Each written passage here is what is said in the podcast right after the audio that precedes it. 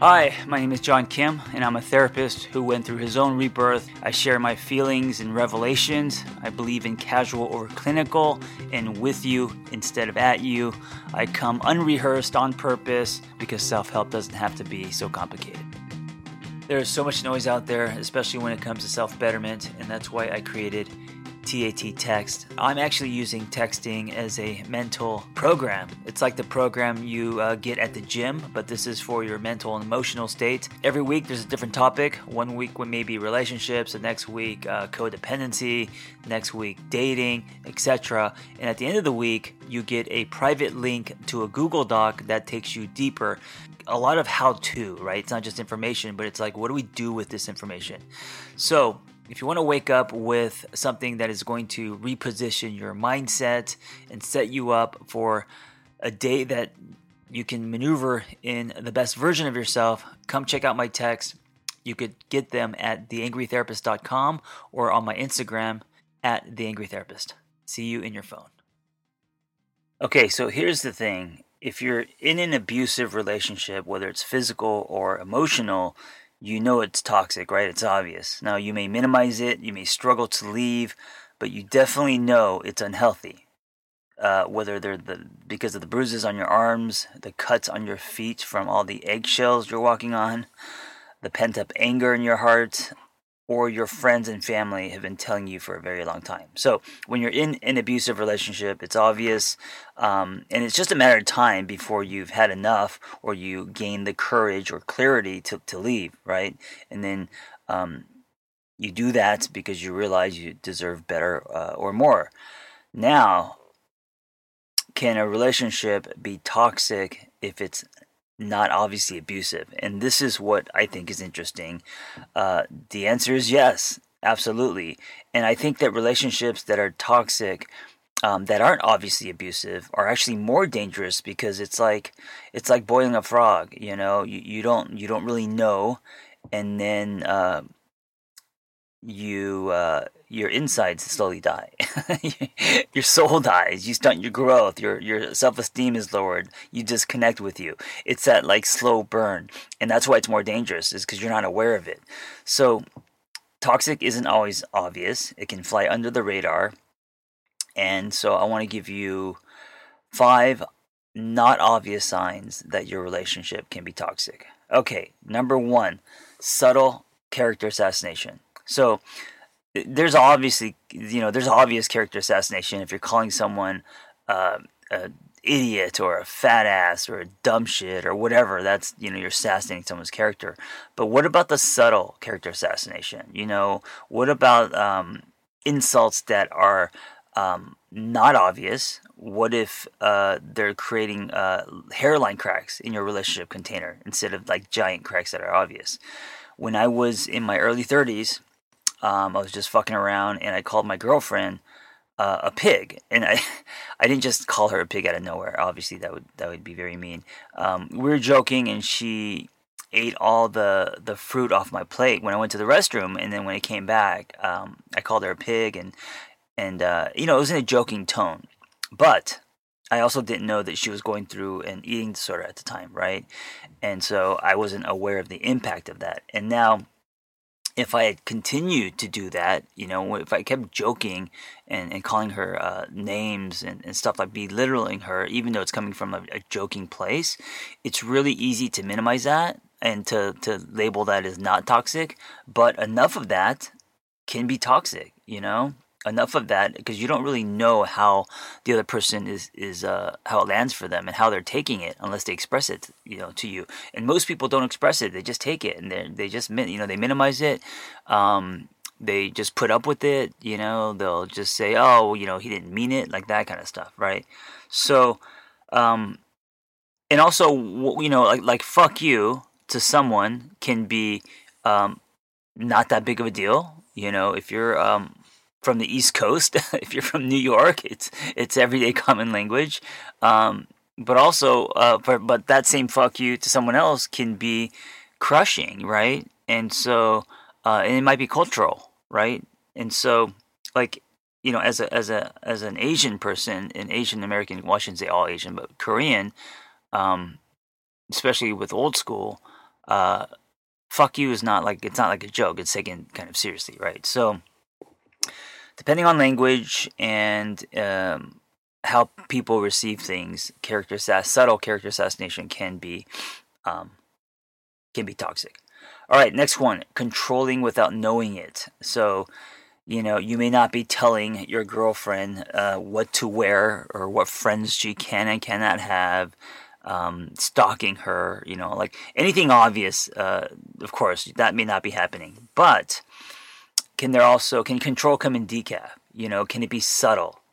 In between the lines, right? Can you be, and this is kind of where you move into uh, maybe a little bit of passive aggressive behavior. Um, maybe you're presenting it, presenting something in a way that isn't obviously controlling, but you're angling it so it sounds like it's the, be- the best for them um, and them um, listening to you or buying into it uh, because they know that you love them and of course by doing so you're slowly molding a person you are putting your shit on them right you're, you're doing it in a um, a subtle way and you may not even be aware you're doing that that would be something that can be toxic We'll be right back after this brief message. This episode is brought to you by Magic Spoon. Hey, remember when growing up how amazing breakfast cereal was? It wasn't all healthy back then. It was sugary and chemically and addictive, and you could eat bowls and bowls of that. Then we had to grow up and become adults, and we had to put that away. Well, not anymore. There's a company called Magic Spoon, and they created a new cereal that is basically what you grew up with, but zero sugar, 12 grams of protein, and only 3 net grams of carbs in each serving. Magic Spoon offers four flavors based on the all time classics. Remember these? Cocoa, fruity, frosted, and blueberry. Magic Spoon spent over a year working with the best food scientists and chefs to recreate the texture and taste of classic sugary cereal. Guys, this is a dream come true. It's keto friendly, gluten free, grain free, soy free, low carb, and GMO free.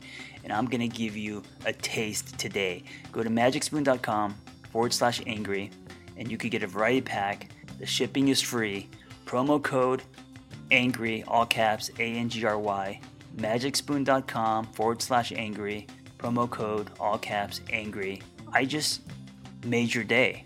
You're welcome. Go get your cereal now and connect to that 12 year old that you have disconnected to for so long. What about jealous behavior? So, the feeling of jealousy is completely normal. And, you know, again, if you're so jealous, you are um, trying to control your partner, or if you're so, or you're putting your insecurities on them, or you're trying to get them to live their life a certain way, or wear something else, or whatever, based because you are so jealous, that's obvious, you know, and that's obviously uh, toxic. But what if it's like subtle, you know? Um, again, what if it's indirect? What if it's uh, behavior that flies under the radar? And, and, and maybe something you don't even tag as jealous behavior but enough of um, subtle passive aggressiveness, enough of this um, putting it on the other person, right? Not taking ownership, um, which, by the way, is going to be the next one. Uh, enough of that, uh, and then the relationship can become toxic. So the next one is never taking ownership. So here's the thing about ownership it produces relationship glue. If you are with someone um, who doesn't take ownership, who just points fingers, who blames, who's very defensive, you're building on sand. Because it's taking ownership, it's saying that, you know what, I did something wrong, I hurt you, I'm sorry, um, this was my piece, this is my fault. Um, I'm exploring why I did something, and this is what I'm, what I'm learning, and I'm sorry that that hurt you. You know, it's owning your piece that brings people closer together. So if you're in a relationship where uh, someone is is never taking ownership, um, that may not seem abusive, right? That's not we don't file that under abuse, right? You could just say, "Oh, he's stubborn," or you know, he just you know, he's just like that, or whatever.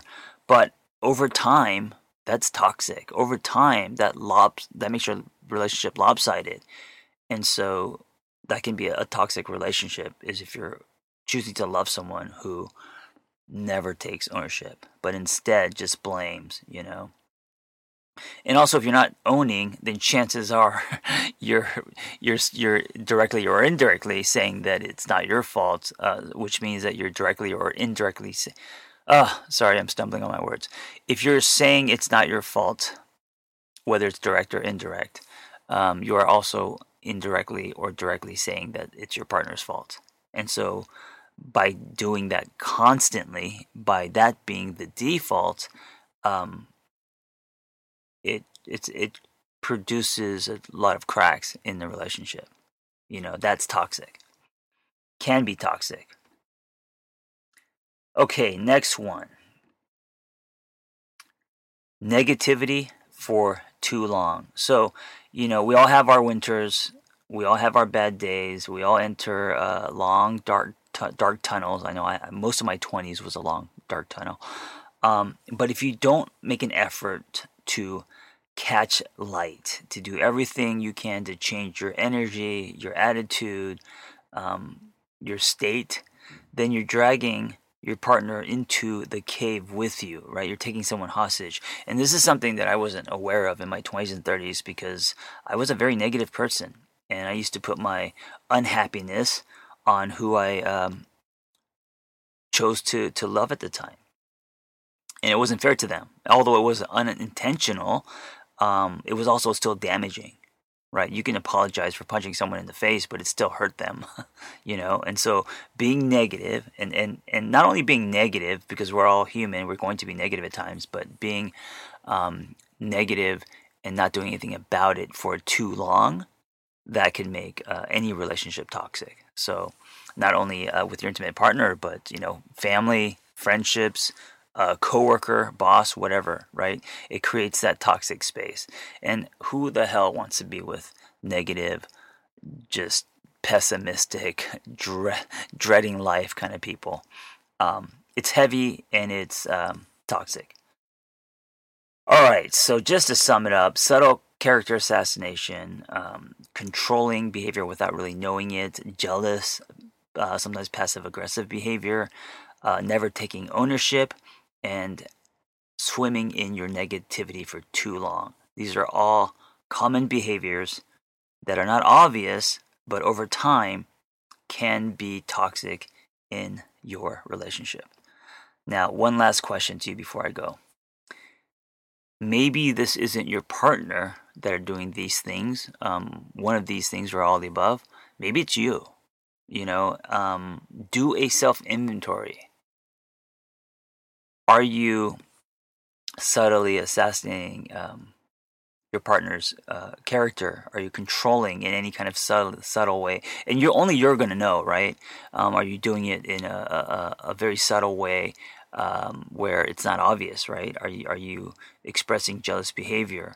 Uh, do you take ownership for what you you know for uh, whether it's your mistakes or your shortcomings or you know what you've done do you own? Or are you always just blaming and pointing fingers you know? Are, are arguments about uh, are they a courtroom battle for you? Trying to win a case? Or are you saying okay here's my piece. Here's your you guys sort it out. Do you have the ability to be aware of what is your piece and then what are you doing about that so are you taking ownership and then also are you being responsible um, about uh, your negativity or any winter you're going through. You know, and it's fair that if you are going through one, um, that's that's cool. I mean, that's life. We all go through our shit. We have uh, act breaks and we have um, days that we just want to sit on the couch and eat, eat Doritos, and that's okay. But it's not staying there. It's it's making an effort to get out of your your depression or your addiction or whatever it is, right? That's your responsibility. And if you do nothing about it, you're making that relationship toxic. Thank you for listening. Uh, if this was helpful, uh, share it. Um, if it wasn't, then um, maybe an, my next episode will be. be well. Listen, if you are great at helping other people and you have a passion for that, and you want to find personal freedom and level up the skills you already have, it's time to become a life coach. When I became a coach, there was nothing like this out there, and so I developed this coaching training program alongside Noelle Cordeaux, Journey Coaching, that's J R N I and it is amazing. It's 100% live. It's everything that I wish I had when I was starting out. Meaningful, evidence based education, real people, real community, lifetime support, and business development. ICF certified. Just go to theangrytherapist.com, my website, and click on Become a Coach and explore the Journey Coaching Intensive. See you in class.